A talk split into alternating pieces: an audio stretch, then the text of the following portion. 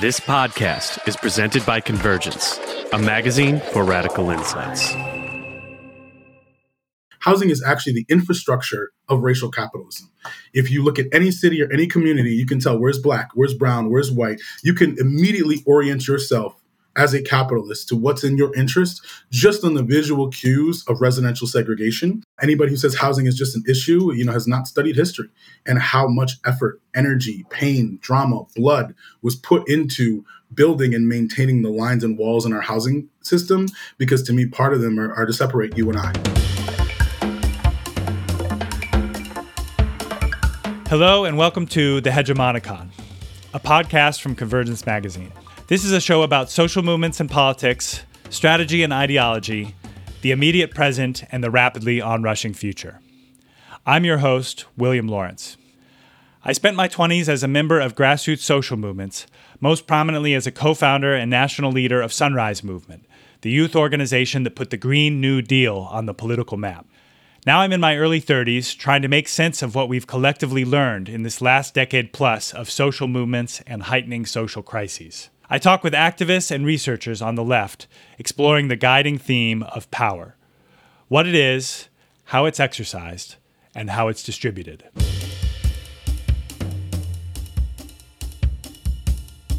Welcome to the Hegemonicon. This is uh, your latest episode in our series on what we're building, which is talking about the most noteworthy organizations and initiatives on the left today where people are building power. And you know, when we talk about the foundational economic relationships under capitalism, several of them really stand out. There are bosses and workers, there are creditors and debtors, and there are landlords and tenants. And these are all relationships that you know many of us are born into. There's no morality in it other than happenstance and circumstance. And the capitalists squeeze the rest of us for profit uh, in the workplace, in our homes, and through debt relationships. And so lots of people are talking about these relationships in a, kind of a common way as places where class consciousness can really be developed. And recently we spoke with Alex Hahn about the state of the labor movement, which is very exciting right now. Uh, this week we're talking about tenant organizing with my guest John Washington of Buffalo, New York. Um, John is an organizer and trainer with the Homes Guarantee Campaign. John, I'm really glad to have you on the show. Um, why don't you just introduce yourself to our listeners and tell us a little bit about what the Homes Guarantee Campaign is? Uh, yeah, so my name is John Washington, an organizer, and um, been working on the Homes Guarantee campaign for several years now. And really, it's a really simple idea. In the richest country in the history of the world, everybody should be guaranteed a home. Uh, and that is a really simple idea that actually comes against the contradiction of one, the relationship that tenants, landlords have, but also renter capitalism, right? We are all tenants. Uh, even, you know, uh, you, I took an Uber today.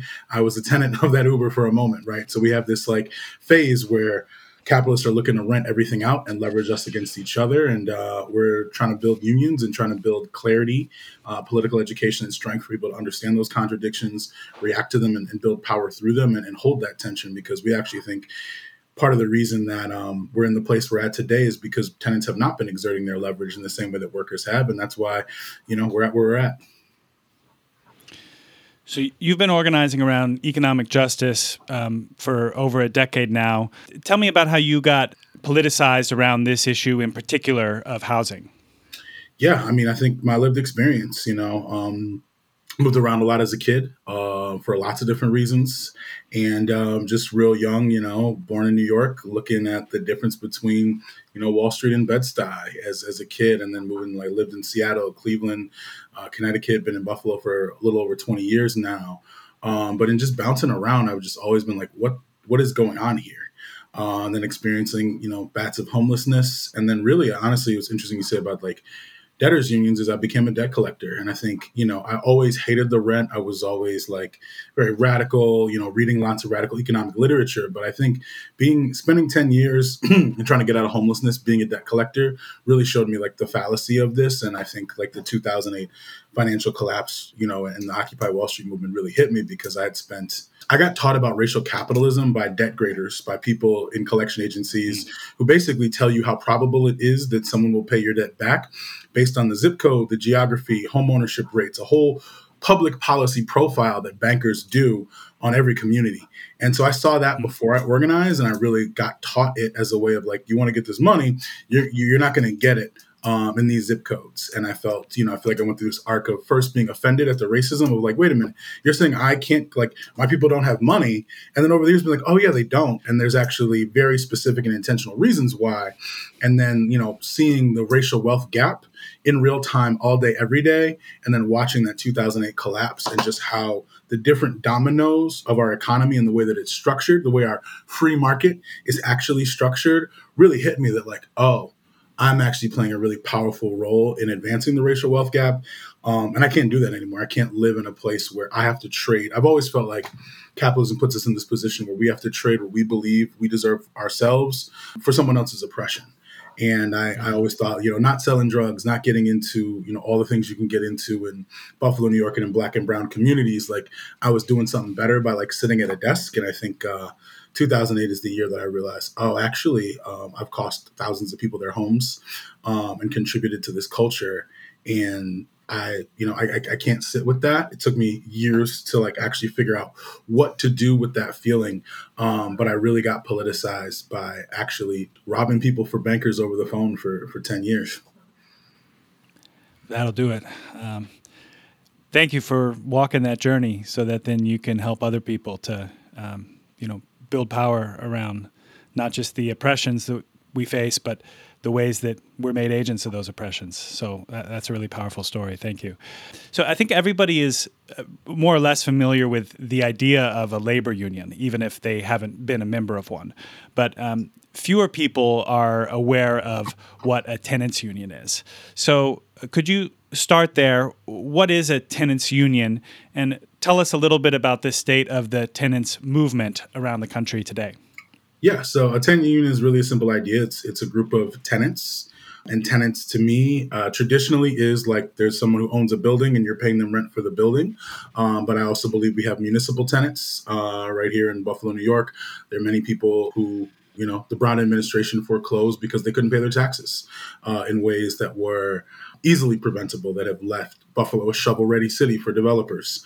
I'm a homeowner now. I just bought a house this year. And I also, if I don't pay the bank, there is, I have more privilege, right? There's more language to how the process goes. Um, but the reality is, um, I can still be put out of my place. It's just going to take about 18 months longer than it would if I was a tenant. And I have this like presumed stability that comes with, you know, my ability to pay. And so, you know, we think that there are bank tenants, municipal tenants. Uh, we have a lot of folks in trailer parks around the country. So I guess really a tenant is someone for whom another has leverage over like where they live and how they live their lives.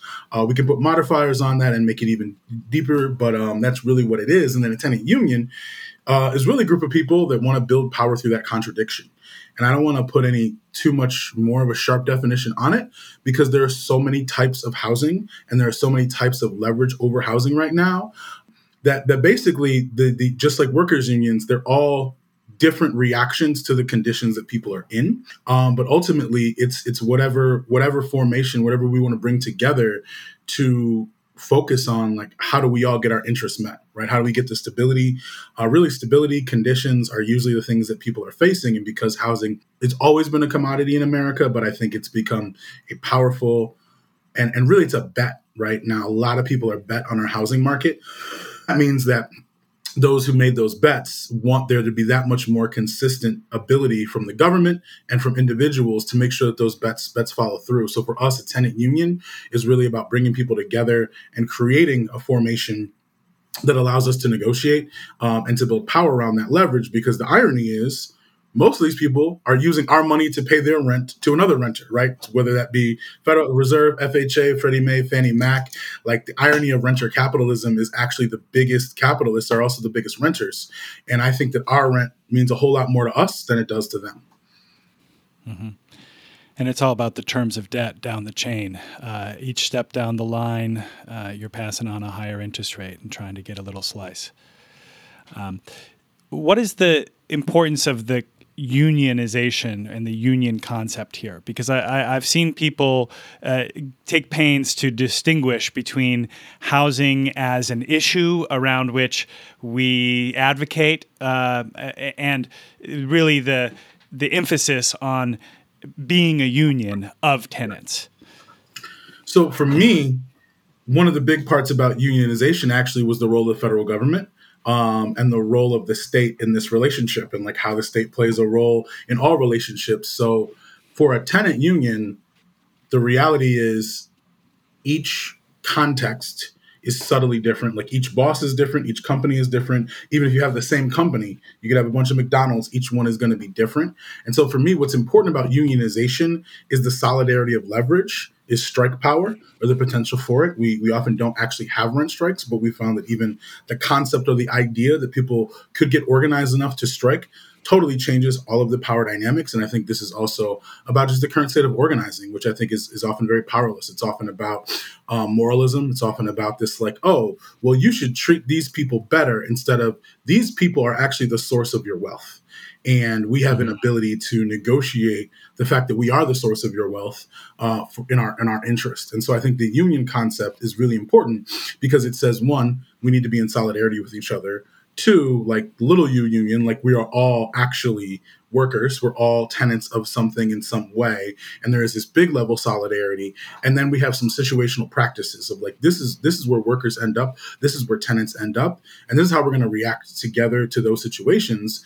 Um, and long term, the fundamental knowledge that like if the workers of the world unite, if the tenants of the world unite, I think the thing about with with workers is it's very difficult to cooperatize a workplace, and most people would not actually want to own their workplaces. They're just there because they need to get their needs met. Obviously, some people who love their work, uh, but I think with with tenancy, actually, there's there's there's a lot of theory of property uh, in radical spaces, and I think that tenancy is actually a way for us to every everything in our housing market has been organized so we offer all the power and get nothing back for it but a place to live mm-hmm. and i think flipping that dynamic actually is much more powerful than just what it means for each individual tenant but actually what it means for property relations in the country and for power relations because power relations are defined by property relations and this is one of the only moments we've had in the history of the country where there is theoretically equal ability for people to own property.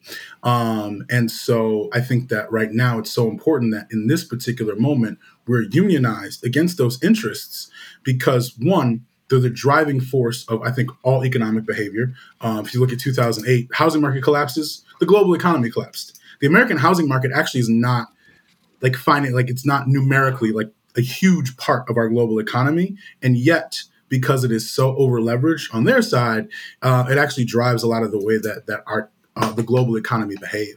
And so I find that really interesting. The idea that like 20% of people not being able to pay their rent or mortgages can collapse the global economy when that amount of money to those people really isn't that much money and it just shows you a lot about the structure of power.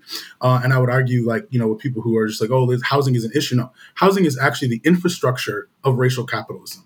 If you look at any city or any community, you can tell where's black, where's brown, where's white. You can immediately orient yourself as a capitalist to what's in your interest just on the visual cues of residential segregation. Anybody who says housing is just an issue, you know, has not studied history and how much effort, energy, pain, drama, blood was put into building and maintaining the lines and walls in our housing system because to me part of them are, are to separate you and i right? To make it so that mm-hmm. folks like ourselves actually never develop a shared interest or an understanding that we possibly could.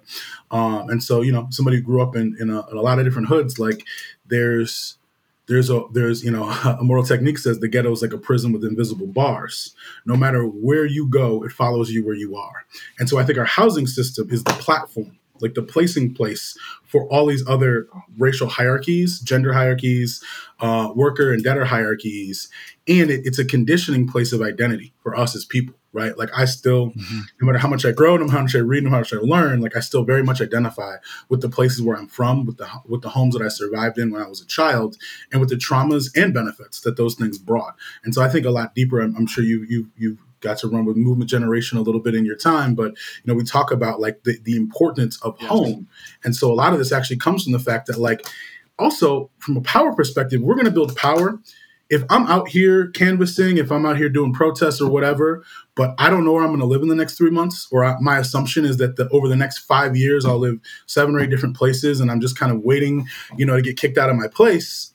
I'm not a powerful person. Like I can't feel my full power unless I can go home and say this is my home, and I know that there's going to be people who will fight for that home with me. And I think for the students of climate change, like we're at a place where we're going to need to protect our homes like in a, in a way that's not policy centered that's not about all of these ideas but it's also about like how do we actually house people? How do people practice living communally uh, in defense of and in support of each other? And so to me the tenant union is a place of practice of power. It's a place to build leverage uh, against capitalists and it's also a place for us to actually just like figure out how to be together and share our interests and negotiate with other people, which are just practices that even if you're not up against someone who's ideologically opposed to you, I think we're losing um, as humans because capitalism has commodified, you know, all of these relationships and all of these transactions that used to be pretty natural for people who who lived together. But that's that's really great. I mean, yeah, so much in there that. Um, uh, I'd love to follow up on. I mean, speaking personally, you know, my background is in it, it was in climate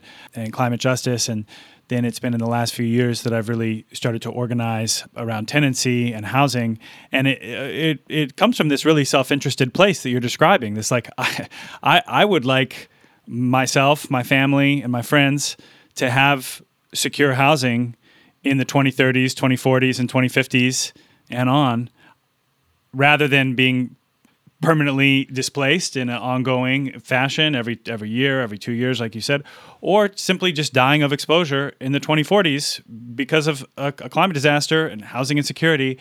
This is all very real possibilities that we're dealing with. I mean, we're having to deal with sheltering needs here in Lansing, uh, extreme heat, extreme cold, and it, uh, the just the security net is is far from up to snuff, and housing in- insecurity is the uh, the baseline existence that's taken as given, and I, I, I cannot accept that. I don't think any of us should accept that because uh, conditions are only going to get more dangerous on top of the existing housing insecurity that people are dealing with.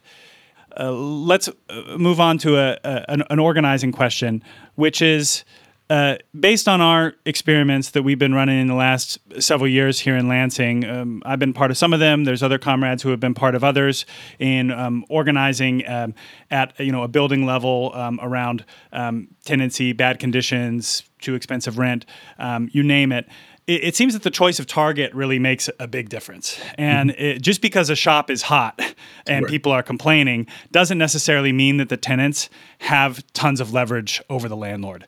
Whether ownership is local or out of town, big, mid, or, middle, or small, and you know the details of the corporate ownership structure actually make a really big difference. And some landlords are more vulnerable to public shaming, uh, collective action, rent strikes, and others. Um, might be less vulnerable or more able to just cash out and um, sell to some other property owner who who you know has a different financial structure and they're they're they're more willing to tolerate the the rent strike than the previous owner.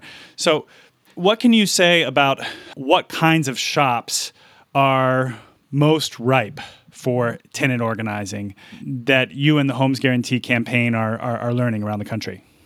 Yeah. Um, well, one, there's just many pathways to the same place, right? And I think the the question of leverage, and this is one of the reasons why we're running a campaign we're running right now uh, around the FHA and the FHFA and, and demanding tenant protections because most of these folks would not be landlords if it wasn't for the enormous amount of federal subsidy that they get. Um, the government has made it from day one in 1938 when they started these processes. Their goal has been to make it as profitable as possible to be a landlord. And so I think with the different shops, um, it really starts with leadership development and it really starts with vulnerability. And what's what I find really interesting is, um, you know, most of the tenants that I talk to, like, there's this arc of like conditioning that you kind of have to go through, where we've been really conditioned to accept pretty terrible conditions. We've been conditioned to accept that in a way that we would never accept, like in a store. Like I know plenty of people where you took them to a store, you bought them something and it wasn't what they wanted, they would go right back in. Can I speak to your manager? Right? Can I? And I think with housing, what's interesting is there's this balance between how people are treated and then class wise like the poorest people are treated the worst and are conditioned to be treated the worst and often have the most leverage because they represent not just their rent but also financing right? And the financing of the federal government. So hmm. i think when you go into a place that is financed federally federally backed um, if it's an affordable housing which would be state but still federally backed right? The different vehicles to me are just different leverage points that we can add to the natural contradiction. So the natural contradiction is most landlords cannot survive without the rent right because their rent is being paid to someone else and that's why i think like there's this whole concept of like rent strikes and i think while those still don't happen too often part of the reason is because landlords are actually so afraid of them um, because they're their mortgages and mortgage backed security. They have investors and other folks, and they're just flipping over and over and over again. And so every time they do that, and landlords who are like that, that means that they they they can't deal with any hiccups. And so that's mm-hmm. a huge, huge form of leverage. And then there's this interesting thing where like tenants actually don't know that, right? Tenants have been conditioned. Like most tenants have downloaded what they believe about their relationship from their landlord, from their parents, a few other folks in their community, maybe. There's just kind of like general accepted rules about like how you live in an apartment, but very rarely are people clear on their rights. And so we both organize tenants at the building level and we organize them as the collective. And to me, those are just like two arcs of like leadership development and awareness. If a building is like really terrible, um, most likely there's a group of people in that building that is constantly talking about how terrible that building is, that are communicating about it. And so for me, it's not even about necessarily adding anything different. It's more about like, what is the juice that's there? Like, how are people reacting to the conditions that they're living in? Is there an association? All that stuff. And then once you can really tap in with this small group of people that are always, you know, in the vestibule, in the community room, right? Like they know everybody, everybody says hi to them. It's really the, the degree to which they're willing to take risks. And because I think tenant organizing is really interesting in that it, it really it forces you as an organizer to build leaders right? Because the folks in that building are not going to listen to you um, the way that they're going to listen to folks who they've lived with, and especially people who are in those leadership roles. So I think we have like, you know, ways that we treat federally backed mortgages. We have ways that we treat affordable housing. We have like thought processes around those. But honestly, most of those are just like, okay, so basically that means that the rent comes from the tenants and it also comes from the state. And that means that we need to organize both at the same time because if a landlord were to lose both, not only would they lose the building, but they would also like lose the privilege of credit. And credit's a very interesting thing, in especially when it comes to like LIHTC, the FHA, and these other funding mechanisms, because it's like some of these landlords are getting fed. And and what we're trying to really break apart now is the idea that like because theoretically the federal government needs to employ more landlords like that's its theory of how it makes rents lower is to actually subsidize landlords more the more that absolutely we can, throwing money at them. Just yeah literally just throwing money at them the more we can affect both sides of, of those those those coins and the more we can show up. Day one saying we've actually been in conversation with the federal government. We've been getting conversation with your state government. We have representatives who are actually like on the housing committee who who actually hold the strings um, you know to these processes because most of these guys they want to leverage more right? And if you look at like BlackRock, right, they like own, you know, like $7.9 trillion worth of stuff. Like they accumulated that by keeping flipping these loans and flipping them and flipping them. So there's another layer of interest here where a lot of these bigger landlords or the real estate investment trusts or the managers and organizers of smaller landlords are very concerned with government funding because government funding is really the only way that the housing market works. And so I, would be interested to like dig into some specific situations, but in, in our experience, it's really about the leadership development of the base. And once the base is clear on their interest, like actually their interest, not what they think they can get, not well, I don't like this, but what, but you know, it is what it is kind of attitude. But actually, oh my God, we're paying all their rent to them. They're making this much profit. The government's giving them this much money. If we take our piece away, what it's like getting that to that place of like, if we took this piece away, what actually happens? Like and, and and that feeling of not just like we're saying we have power we're marching in the street but it's like we actually did the math. And if we can get these three people who are the keys to your government money and we can get 60 you know 50 to 60 percent of the tenant base here um, to make a public commitment that we're going to show up in our interest um, often that that that totally changes the power dynamic. I won't say it wins, but it totally changes the power dynamic. And I think a lot of organizing is done from a place of having no leverage actually, or, or having almost all narrative leverage. And so then when you get to the table, nothing happens. And I think in tenant organizing, getting to the table gets to a different stage uh, where then you actually get to see, okay, how do these people actually react when something is on the line for them? And I think what I found really interesting about the critiques and just the way that our, our work is talked about sometimes is I think that people make the assumption that we're just getting a lot of tenants to ask very loudly for landlords to like treat them better. And the reality is we're getting them to be clear on where they have leverage and how to use it. Um, and i think you know from my perspective i, I tr- tend to focus on leadership development i get this from like phil jackson who was like you know i don't I don't produce championship teams. I produce champions, right? Like my goal is actually to develop players to have a certain mentality, to have a certain orientation to the work, that allows them to operate more powerfully and also to figure things out that will come back to me. Um, and so I think I feel very similar in that like our goal is to incubate and, and, help tenant unions develop around their particular set of like conditions and contradictions and then to help them scale that up through training and leadership development and also to learn as a feedback loop. Like i have learned so much from all the groups that we work with because i had my presumptions i had my my biases um, and so i think like there are always going to be situations where it does work and where it doesn't work. And our goal is like, if we cannot make the, the contradiction work as we want it to in the moment, like, what is it going to take for us to be able to do that tomorrow?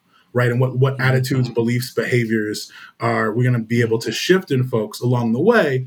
And then I think, you know, to be real, every, all campaigns have examples, right? Like KC tenants, uh, KY tenants, Louisville tenant union, Bozeman tenants. We have these groups that are really, figuring out the the praxis of our methodology of like how to do these things and then being able to say to folks hey maybe at this particular moment in your context you might not be able to re- be ready to do this today but hey these folks weren't ready to do it two years ago and look what they're doing now. So at the end of the day it really just comes back to like being really adamant about those basics of one-on-ones and of people having like real authentic self-interested relationships because i think however much time that takes like we move at the speed of trust if we take that time, you know, we can do way bigger things than we can, you know, rushing and trying to find like these uh, these easy answers that sometimes in the policy world we get. Well, if we could just, you know, some loyal say, well, right. if we could just do this, this, and this, and it's just like, yeah, but then they're going to do that, that, and that, and if they have more money and more people than us, like the technicalities don't work on the end where we have less power than them. Well, why don't you tell us a little bit more about some of those um, most uh, inspiring organizing drives that you've seen and and the victories that you've seen tenants win together? Well, I mean, first is obviously the, the arc of KC tenants, you know, going from small meeting rooms to, you know, 10,000 members, uh, four elected officials. Uh, I forget exactly how many millions of dollars are in their housing trust fund, but, um, and then the Realist Housing Trust Fund board that you'll probably ever see. I've been working really deeply with uh, some folks in Kentucky. Uh, so, Kentucky Tenants, um, which is a couple different chapters around the state of Kentucky that's right now in a fight for a tenant bill of rights and pretty close to getting source of income and, and right to counsel. Uh, Louisville Tenant Union just passed a what I think is going to be like a fundamental shift. I hope in the way that um, Black neighborhood community organizing works. Uh, so big shout out to to Jessica Bellamy and the um, historically black neighborhood assembly in the, in the LTU, uh, they passed a historically black neighborhood ordinance, uh, which actually shifts the balance of power in historically black neighborhoods and over planning, zoning, um, and some levels of financing to, to the people, right, and to to to communities in a way that um, you know, honestly, I wish I had known about years ago, right? And um, I'm really mm-hmm. excited to like kind of build off of. And then, you know, Bozeman tenants just elected a mayor and got rid of Airbnbs, and you know, it's a smaller place, um, but the idea of getting in a touristy place, just just getting rid of Airbnbs, period, and then to have a mayor right? Like we talk about movement politics, we talk about co-governance. To pass a policy and elect an executive, um, to me, that is just an incredibly powerful combination. It says a lot about their strategy. You know, Holyoke, uh, neighbor to neighbor, was just able to uh, get a uh, tenant bill of rights or Office of Tenant Protections in Holyoke. And, and to be honest, you know, a lot of these groups are nowhere near the power and potential that I think that they can that can be at. And these are just some of the folks that like I'm closest to.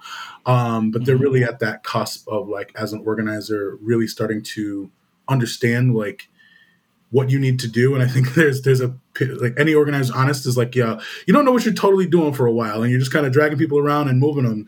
And so I just feel like there's like probably eight or nine different places where people are like on this cusp where we've seen some really powerful things. Uh, but to be honest, those aren't the things that excite me the most. The things that, that excite me the most are are actually the leaders and the scale of leadership that they're that they've been able to use to get them, and the fact that they took a much harder path to get them that they're going to take to get the next thing.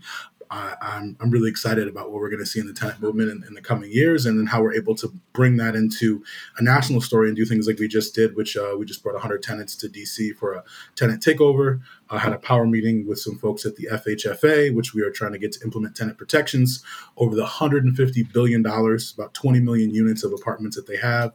Um, and so I just feel like we've been able to do a lot and we are still punching above our weight and, and still have a whole lot of weight to add to to what we're doing. So um, a lot of great things going on and, and it's all really exciting. And ultimately the the coolest thing is that like we are seeing people go from dragging people around and doing a thing that they love to actually developing leaders in a way that's not just for the role but actually for like an organization and for a movement that is like very aware of like what it's doing. And it's not just like you know you got these people who yeah i'm speaking on the mic today and i'm doing what they told me to do but i don't really get it. Uh, i just appreciate right. how, much, how many of our folks are actually getting it and actually coming up with new ideas and new strategies. And it's it's a really stimulating time to to be in this work Hi, this is Caden, the publisher of Convergence Magazine. There are a lot of places that you can put your hard earned money in support of our movements, but if you're enjoying this show, I hope you'll consider subscribing to Convergence on Patreon. We're a small independent operation and rely heavily on our readers and listeners like you to support our work. You can join us at patreon.com slash convergencemag. Subscriptions are pay what you can, but at 10 bucks a month, you'll get goodies as well as knowing you're helping to build a better media system one that supports people's movements and fights fascism. And if you can't afford it right now, don't worry. All our shows will be free for you to enjoy. You can also help by leaving us a positive review or sharing this episode with a comrade. Thank you so much for listening.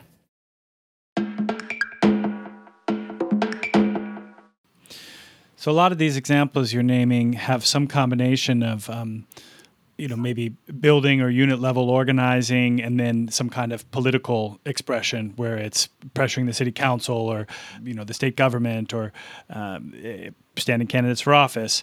I, mean, I guess is there any case that you've seen where it's like um, the tenant unions are functioning well without having a political expression and they just work sort of like a depoliticized labor union where they're just fighting for their members on the shop floor uh, you know at the at the building in this case and negotiating a better deal with landlords and that's that's pretty much all there is to it.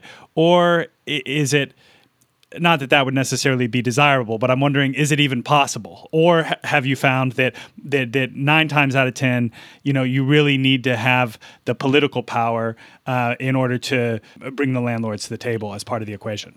Well, landlords are the most politically organized people that there are. I mean, if you if you look at um, Fannie Mae, Freddie Mac, FHA, all the alphabet soup, the way our, I mean, Henry Ford has this quote like, if everybody understood how our banking system worked, there'd be a revolution tomorrow.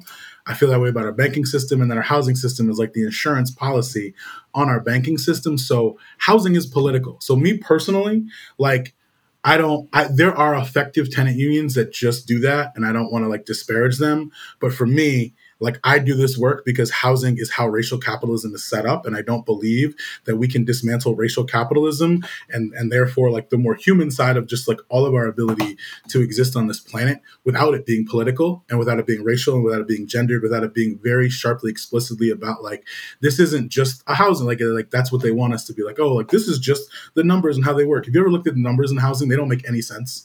Like how does this appreciate in value every year no matter what happens and um, so anyway, I think that that you can be effective at winning building fights at that level, but ultimately, landlords have already organized the federal government, state government, local government, planning boards, zoning boards, economic development. There are so many articulations of the power of landlords that are already in our government. We don't even really even notice it. And then if you look at cities, most cities get 40 to 60%, especially if they have black and brown people in them, they are getting 40 to 60% of their budget from HUD from ESG grants, from CDBG grants, you know, from all these things. And all of that ultimately is a slush fund for landlords or to do work that uh, creates the conditions the gentry wants uh, so they can raise property values and therefore property taxes. So I think if you don't come to the understanding that like your rent pays someone's property taxes and that that money is actually paying, you know, is, is going against your own interests, I just don't think that long term what we're trying to do can happen. Like guaranteeing housing getting social housing taking over buildings at scale and getting this government money to tenants um, is not going to happen with that clarity. Can you win a building fight? Could you change a community? Absolutely but i think it's our belief that all of these things are, are inherently and deeply political and the more we treat them as that the more effective we can be. Right on I agree. Labor organizers like to talk about supermajority support as kind of the, the, the necessary condition for uh, going on strike, especially a militant strike, and, and, and see it through. You don't just want 50%, you don't want 70%, you want 90% does that principle apply um, in uh, tenant organizing when you're thinking about going on a rent strike, or can a smaller uh, number of tenants um, still find a way to to exert a lot of leverage? I think that what we're doing right now is trying to exert the most leverage with the least people. To be totally honest, like we want the most people, uh, but the reality is getting the small group of people that are going to do the thing to like do the thing better is actually like where we build. And so I'll answer this question again very situationally. So, like, if you have, you know, there's, I've been, you know, in relationship with lots of folks who've gone on rent strike in New York City, and actually, it's one of the hardest places to do it because landlords are most prepared for it. Uh, it's the most possible, and there's the most infrastructure around it. So, if you have, you know, a building that has 500 people in it, um, absolutely, you want 450 people. You want as many people as you can get. Then, if you have a trailer park that's got eight people in it, um, having four people say, "Nah, we're not feeling this," like has an enormous impact. And that's that's i think the part that we're figuring out right now is that we have a set of strategies and we have a lot of work that we've done and ways that we figured it out. And there are sometimes when those four people literally just asking for a meeting sends that landlord like through the roof. And there are times when we have an enormous amount of people and they're like what? What are you going to do uh, and that, that and that's the difference between you know Kansas City, Chicago, Buffalo, Louisville, Bozeman, or or places that you know I won't even name because no one would, would recognize the name.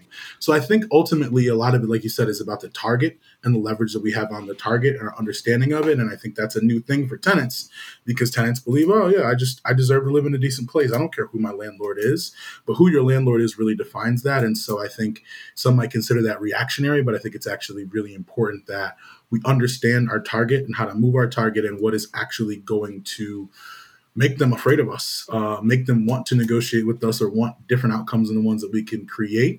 So I would say that principle always applies that we want as much power as we can get. And also, most tenants have never thought about this stuff ever. So sometimes just getting those four tenants that sit in that community room every Tuesday to say, we're going to get four more and do a meeting um, has has been as effective in some cases as as you know most of the building being ready to go based on the target, the conditions. Uh, and I think that's also why the union is important, both the citywide union and the building union, because people, uh, and this is also how unions develop, right? Experienced union folks went to other places and said hey you should try this. You should do this. We should build international labor relations schools right? I, I hope one day we have international tenant relations schools that are not as classes as the ones as the ILRs we have but that are like saying like this is a thing right? This is not just like oh these poor tenants we want them to do better but actually this is like a fundamental way that we negotiate what our society looks like. So long ass yes and we've been thinking about this a little bit in Lansing because like there have been some efforts at organizing like some some really large buildings that were uh, notoriously slummy and uh, terrible landlords. But, you know, one of them has like 600 units in it, but it's just tough. You know, they they they, they let they're happy to let 40 of these uh, of these units sit red tagged for years on end because um, they've they've got enough revenue coming out of the complex otherwise. So uh, when you've got a dozen tenants uh, it's a little tough to to to kind of uh, get their attention. At least that's what people have found, and so we've been asking ourselves, uh, well, maybe maybe we could try to find a, a, a smaller shop and uh, uh, where uh, just for where our frankly where our organizing chops are yeah. um, and, and, our experience level, which is which is not that great. we need to find some some slightly smaller shops where we can um, you know bring bring more power to the table and get to that negotiation stage that you're talking about. No, I think that's that's absolutely real, and and I would love to get the address of this place because my bet is one of the reasons why they're okay with that is that they're getting a lot of subsidy, and if we start affecting the subsidy, um, that might be able to change some of the dynamic. And some of these places are just hard, and we haven't figured it out yet. I definitely don't want to come out here like we we figured everything out, uh, but what we have, we're we're trying to do shit out of. Yeah. Well, the, the research part of this is so important, I know, because every union worth its salt has a good research department. And uh, based on what you're saying, it sounds like that ought to be the case for tenants' unions as well, because the kind of subsidy they're getting, uh, where their finance comes from, uh, from the landlord perspective, is, is of critical importance. Uh, absolutely. I mean, if they're in a real estate investment trust and we're at a shareholder meeting and we're, you know, in, you know, the state house and we're, we're at the federal house, those, those things uh, are significant and and sometimes not even just the effect that we can have but just the idea from a strategic standpoint that like the landlord comes into a room full of people that know what they're talking about and know who they are, I think totally changes the the dynamic because most landlords walk into a room and say, "All right, here's how things are going to go," right? Blah blah blah blah. And when you can say, "Actually, let's take a look at your books," right? Let's take a look at where you get your money from. Yeah, we only have 12 tenants here, but we've actually, you know, and, and really kind of doing that power analysis. So that's the stuff that really excites me uh, and excites me about, I think, the cumulative kind of nature of organizing that, like, people don't think things can be done until they get done and so the more we do, the more tenants are coming to us, the more people are calling us up. And so I think you're right, like doing really well in a small shop and just showing folks like, hey, it is actually possible to do this at this scale, uh, then helps people see, you know, what's what's what's possible to do at a, at a larger scale. So I want to move into a couple of um, uh, maybe more high level questions out of the organizing questions. You've alluded to this, but you know, since the 1930s, we've had the National Labor Relations Act, which creates the legal framework within which labor unions operate.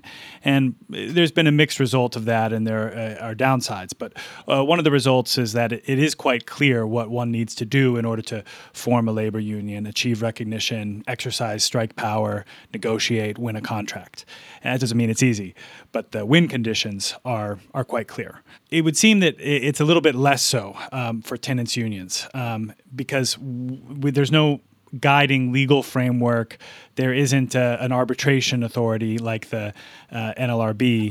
And so it's a bit more of like uh, the Wild West when it comes to the, the methods of forming a tenants union and then where that union finds its leverage and how it negotiates.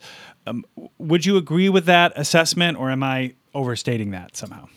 Well, I just think that um, one of the major differences is that like the labor market like if if you tried to do this the strategies to build unions today that happened then um, i don't know how effective they would be. And i think that like so much of our world is actually designed in reaction to the labor movement civil rights movement really like being very anti-movement.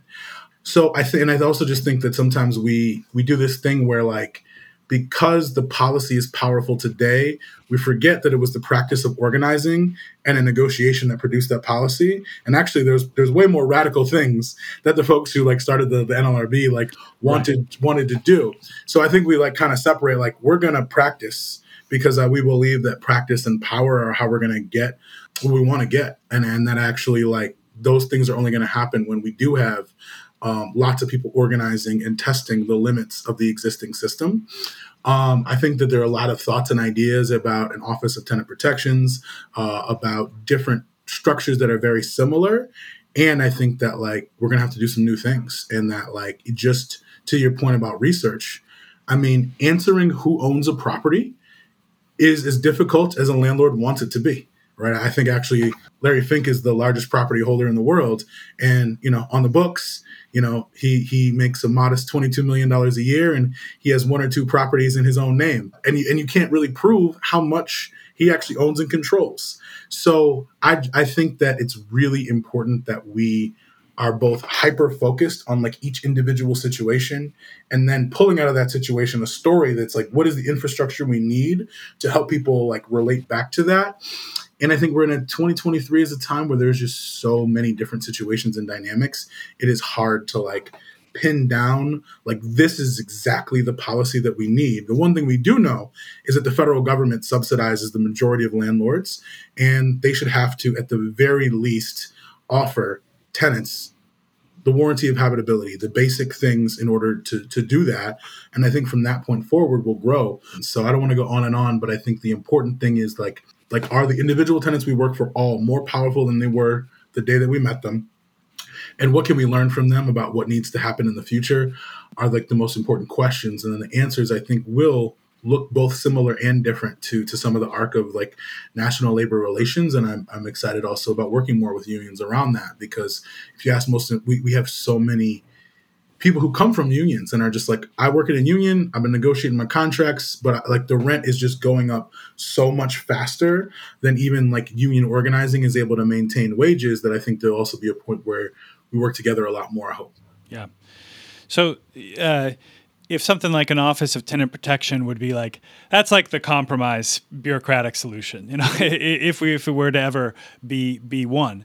What is like the the political horizon that's above and beyond that that you think um, tenants should be uh, should be fighting for? I mean, is it something around uh, land reform? I mean, looking at these issues, you start to think about land use, how how much of this whole system is designed to prop up private property ownership, how unquestionable it is that private property ownership is allowed to continue and that our municipal governments go to so much effort to package and cite potential developments uh, only to give them away pretty much with no strings attached back to the private sector so that they can just achieve more lucrative profits on it. I mean, this is stuff that has been really radicalizing for me to really look at and, and understand more deeply, even in my local situation. You know, working on climate, I thought that I was radical and I saw some pretty horrific things, but something about looking at these housing issues, landlord and tenancy, really goes right to the heart of these property relations in a way that is deeply disturbing, but also uh, enlightening. So, if our goal is to be uh, highlighting this situation um, to the greatest extent possible through the you know immediate struggles that people are facing around their their, their housing access and housing security, yeah, what, what's like the the big horizon uh, in terms of what we actually deserve um, that we ought to be fighting for?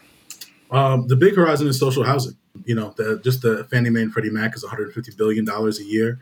Um, that would be enough to you know socialize 20 million units, and that's that's yearly, right? And we we put that in every single year to maintain profits. And so I think that there is more than enough money, there are more than enough buildings, there's more than enough space, and there's more than enough people who are actually willing to do the work of maintaining community. I think, you know, when you do this work, you also see like there's a Mr. Fix It in every building that's helping everyone who who the the super won't fix. Or, you know, you you also see that like we can do this. And in fact, we're doing an enormous amount of labor to maintain where we live and that's a big part of patriarchy and our disconnection from the reproductive labor and from like you know and just the ways you know to me this is all just like how capitalists have commodified it right? We all want to garden we all want to make food for each other we all want to do these things but they make a home depot and uh, you know target and all these other ways. So for me the long-term vision is that the federal government's resources that are ours be entirely put in the hands of tenants um, and that tenants run their own spaces. And that doesn't mean every single tenant is totally responsible for every single building. Because I know plenty of people in Buffalo in the BMHA where there's three or four guys would say, "Hey, we would take care. If you just, you know." If you just gave us some some some pizza and beer, we would take care of this entire building and just the resources to do it. So I, I have this like you know beloved community, you know, very Dr. King inspired vision of of a place where we all get to dictate the terms of where we live and we get the resources to do that. And we also get to choose how our labor relates to to where we live together. And i think the beautiful part is it's already happening. It happens. But we have these barriers. We have these limits these dynamics that really keep us from investing in each other um, and I think at its best, when I've seen this work work well, it's been able to create these like little bubbles uh, outside of, of, of, capitalism where people really are working together to maintain their space. And when people can do that, even if it gets taken away, you can see that they're stronger people. Like you can just see the wheels turn differently. They look at things and life differently. And my hope is that that's how we get to, you know, climate catastrophe and some of these larger things is that if we actually own and control and feel real power over our homes, we can start to say, okay, then what happens around our homes and around these other concentric mm-hmm. circles? And just recognize that there is a real intrinsic relationship between uh, the oil industry the housing you know market and that like there's a you know from from Rockefeller to JP Morgan there's a crew of people you know in the early 1900s who really planned out all the ways that we're going to live right um, that that destroyed electric cars in our city that destroyed the so it's like the same people destroyed so many of the visions that we're kind of alluding to. And and they they they came together right? They were you know they were not necessarily all the way in each other's interest, but they had a really bold vision for like, what if everybody drives cars and lives in individual houses in the suburbs and the federal government pays for it all? like that is a wild and crazy vision. And i think that we can have a similar one of like what if we live in cities where all those choices are all up to actually the people who live in those cities and then then they're up to the people who live in those neighborhoods. And so i think when you get down to like doing one-on-ones like that's what people really want is they want choices and options and the ability to negotiate them themselves without someone else coming and just wiping it or snatching it all away. And so i think the vision is social housing but i don't the way that that word has been played with now and all the reports and stuff that are going on about that. Social housing is you getting to decide what the fuck you want, where the fuck you live, with the people that you care about. And yes, all the technical stuff is really important, but I just want to make sure that like it is not a lefty theoretical concept. It is mm-hmm. actual like genuine community and mm-hmm. the fact that our government right now is paying for us to be out of community and I think we can fix that. Well, and the foundation I'm hearing also is is the Homes Guarantee. That's the foundation of social housing: is that everyone is guaranteed the ability to have uh, to have housing, and then you get to determine the terms or maybe the exact kind of situation that you want to be in. But um, no one is going to be unhoused. Absolutely. And no one is going to be told how to be housed, right? Like that's that's the part where there's some people like, yeah, everybody will be housed, but there's not a lot of people who are like and housed how they want to be housed. Mm-hmm. Mm-hmm. I don't know if we all get to be housed in the McMansion in the suburbs. That would maybe be the exception. There, there are certain aspects of the American dream that need to die. Oh, yeah. um, but uh, maybe that's another episode. Uh, so then, uh, something I've I I see locally, and I also have um, observed in other contexts. I think, including in some of the work that you've been a part of in in Buffalo, is that for tenant um, and housing advocacy organizations, there's a temptation to want to become a low income housing provider. Mm-hmm. And I, I, see this come up all the time in conversations here in Lansing. You know, land is available, old buildings are available. There's such a crisis with uh, access to uh, affordable housing. It's very tempting to say, okay, we're going to do this on our own terms. We can do better by our people than a corporate landlord will do. But then this also comes with risks of, you know, turning into uh, a, a service provision organization organization rather than a tenant power organization. Uh, what can you say um, uh, based on your own experience and things you've seen elsewhere about kind of the ups and downs of of that question? And what would you say to folks who are asking this question for themselves now if, if they should get into that side of it? Yeah um, i mean I, this is why we do this work. Um, the low income housing tax credit is a, is a tax credit right? That's its primary purpose. And in order I mean, if you look at the deals that get cut, I know them about them in New York State probably more than anywhere else. Uh, but there's some fundamental core to the deal that you cut uh, when you get that money. The first is that you get a developer fee, right? Um, and so that developer fee is like theoretically supposed to be like a loan loss reserve or something that you kind of keep aside in case there are you know fundamental things that are that are wrong with the house. You also are agreeing that you are accepting the area median income you're accepting a range of that area median income. That's actually been more negotiable lately. That's like one of the liberal things that's been happening lately is like just because if you look at the Bay and Atlanta and certain places, like the numbers are just like so crazy that there is some adjustment, but you have to accept an income range.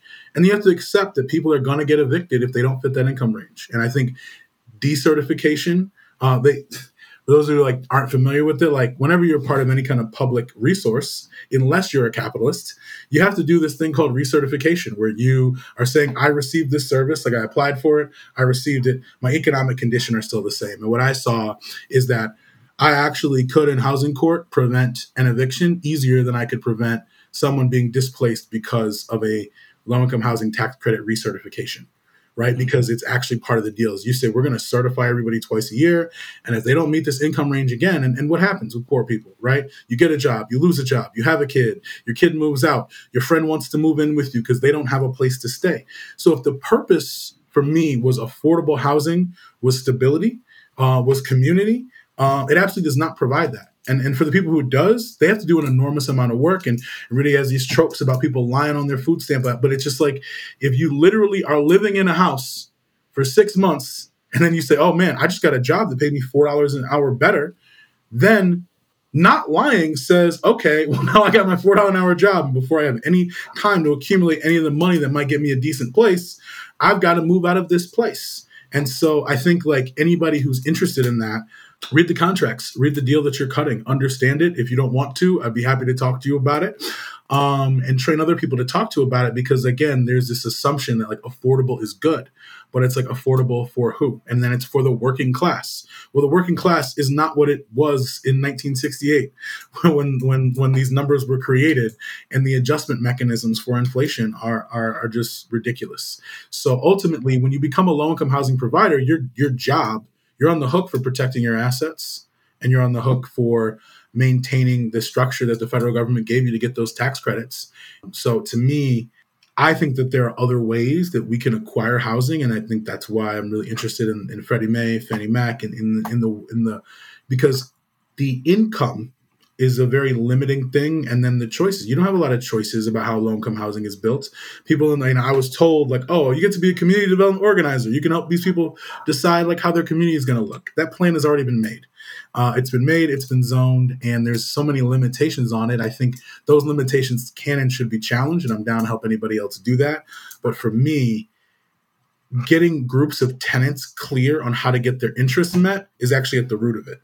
The rest is like the tactical reactions we have to what's on there, and that's what wasn't happening in a lot of these organizations. That's what's not happening uh, in most affordable housing situations. Is you're not getting tenants. You know, people teach them about their rights, but that's all their own responsibility and that's all about court it's not about how did this place get here right who paid for it who who do you have leverage over who's getting credit for it now and ultimately it's a huge tax break right so like at the other end of it so if i'm getting a developer fee and my developer fee is 15 to 20% of the project total project costs and then that that is part of a tax break we actually both have an incentive to inflate the value of what's there right? So that's why you're starting to see these like 300, 400 million dollar affordable housing projects because that means the people who purchase those tax credits get $400 million off in tax credits. It means the developer of it gets 15 for 20% of it off the rip. And that goes to an organization that could be private, could be public. So there's a lot of hustle to our housing market. There's a lot of ways to make enormous amounts of money. And then there's a lot of deals that you don't realize you're cutting until you have a tenant in crisis and you say, oh, well, I own this building. So I should be able to do this.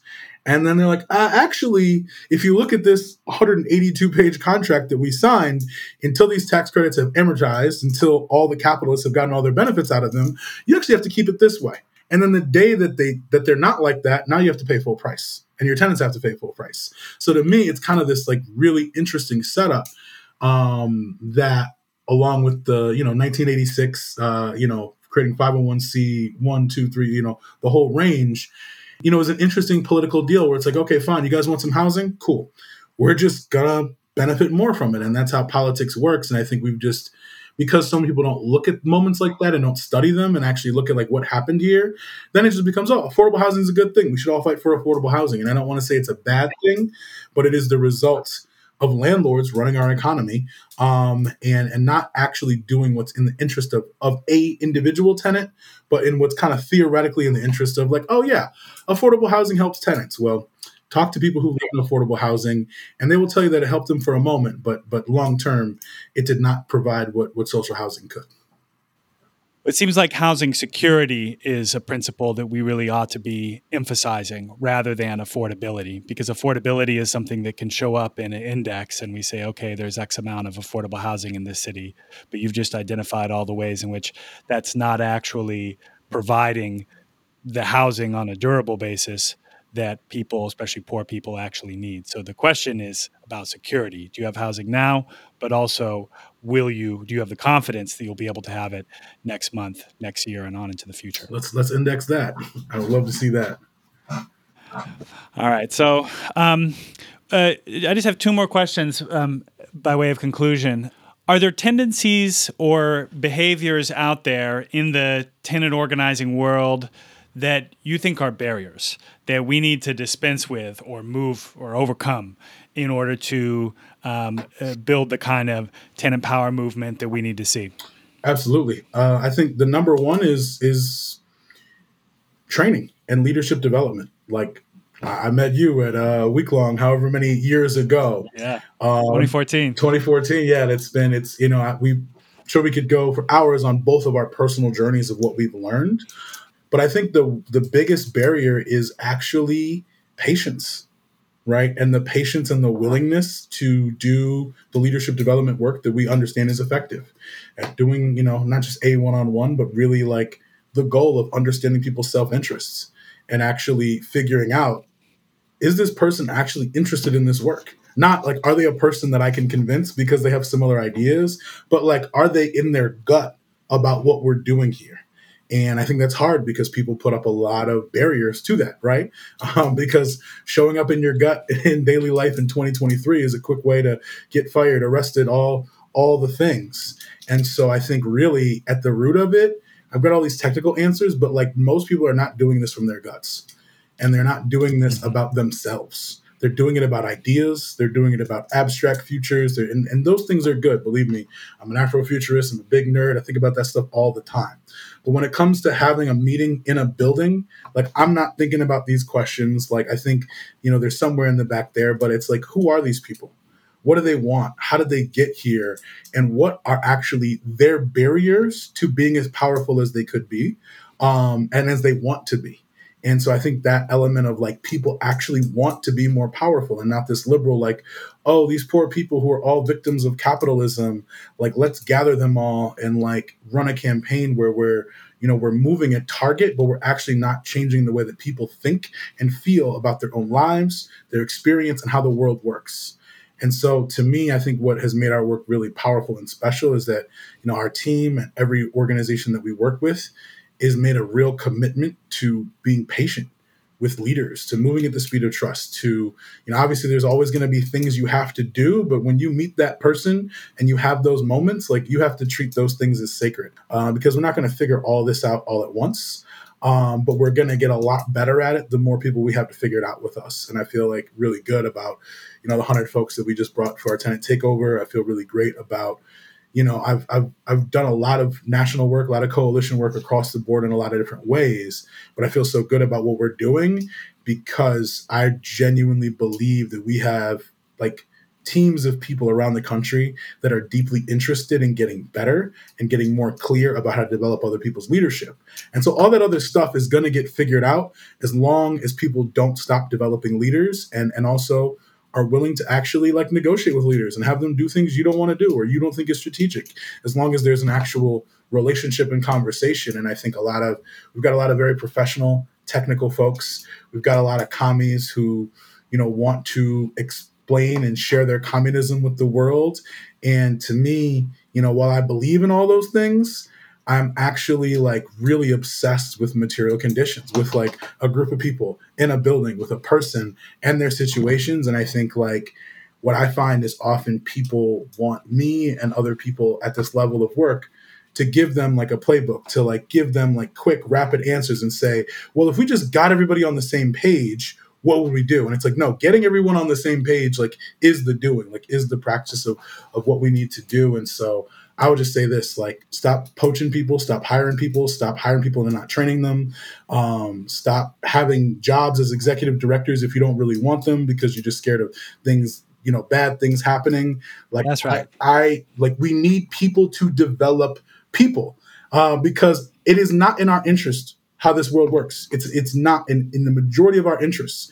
And so I believe that if we just take the time to actually help people understand what's in their interests and give them a little bit of the tools they need to get it, this organizing thing works. And I just feel like so many people who I hear talk about it don't actually believe in it and aren't willing to take the risk of not doing a thing sometimes, of not looking the coolest, of not sounding the smartest, and of just like being a real person with some other real people figuring some things out. And I feel like if we had more folks that are willing to do that, I think a lot more leadership development would happen, and therefore we'd have a lot more sustainable organizations uh, and a lot less of this like kind of like professional gamesmanship of like what the future of our world is going to look like.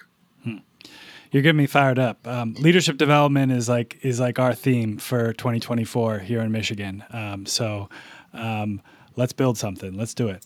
Um, so, with, with, that all in mind, um, just to close us out, why don't you just give us an optimistic account of how uh, the tenant movement uh, could progress over the next decade or so, and what role it can play in a you know broader left progressive front that's um, fighting for everything we deserve. Yeah, I don't know if you've ever seen the movie uh, Snatch, but uh, one of my favorite characters of all time is Bullet Tooth Tony. Uh-huh. Never underestimate the predictability of stupidity the American housing system is going to continue to double double down on what it's been doing, which is costing it exponentially more money to produce the same things.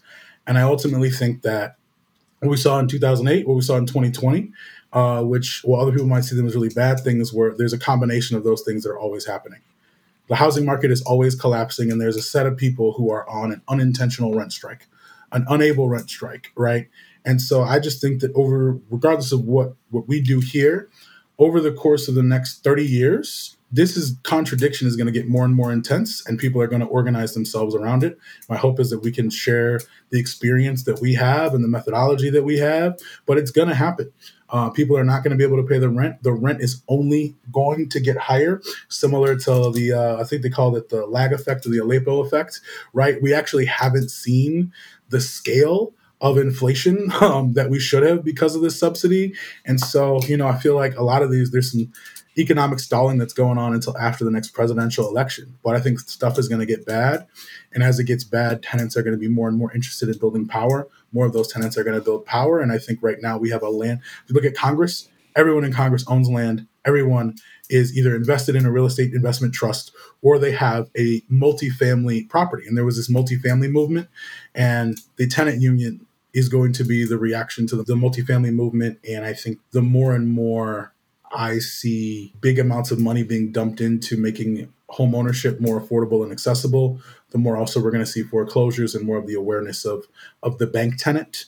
And then as as mm-hmm. these these communities need more and more money, property taxes are still the driving force of, of most of the local politics.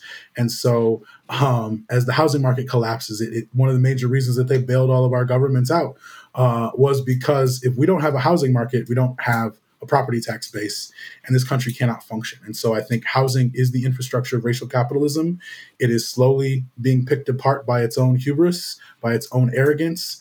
Uh, and I think all of us operating out of our interests can lead us to a point where the only choice that they have to maintain a society is actually to take the money out of that they've been dumping on landlords out of the hands of landlords and give them to well organized people. And I don't, I don't want to say they're just going to throw it at everybody, uh, but to well organized people who've been doing the work and who've been clear and developing leaders.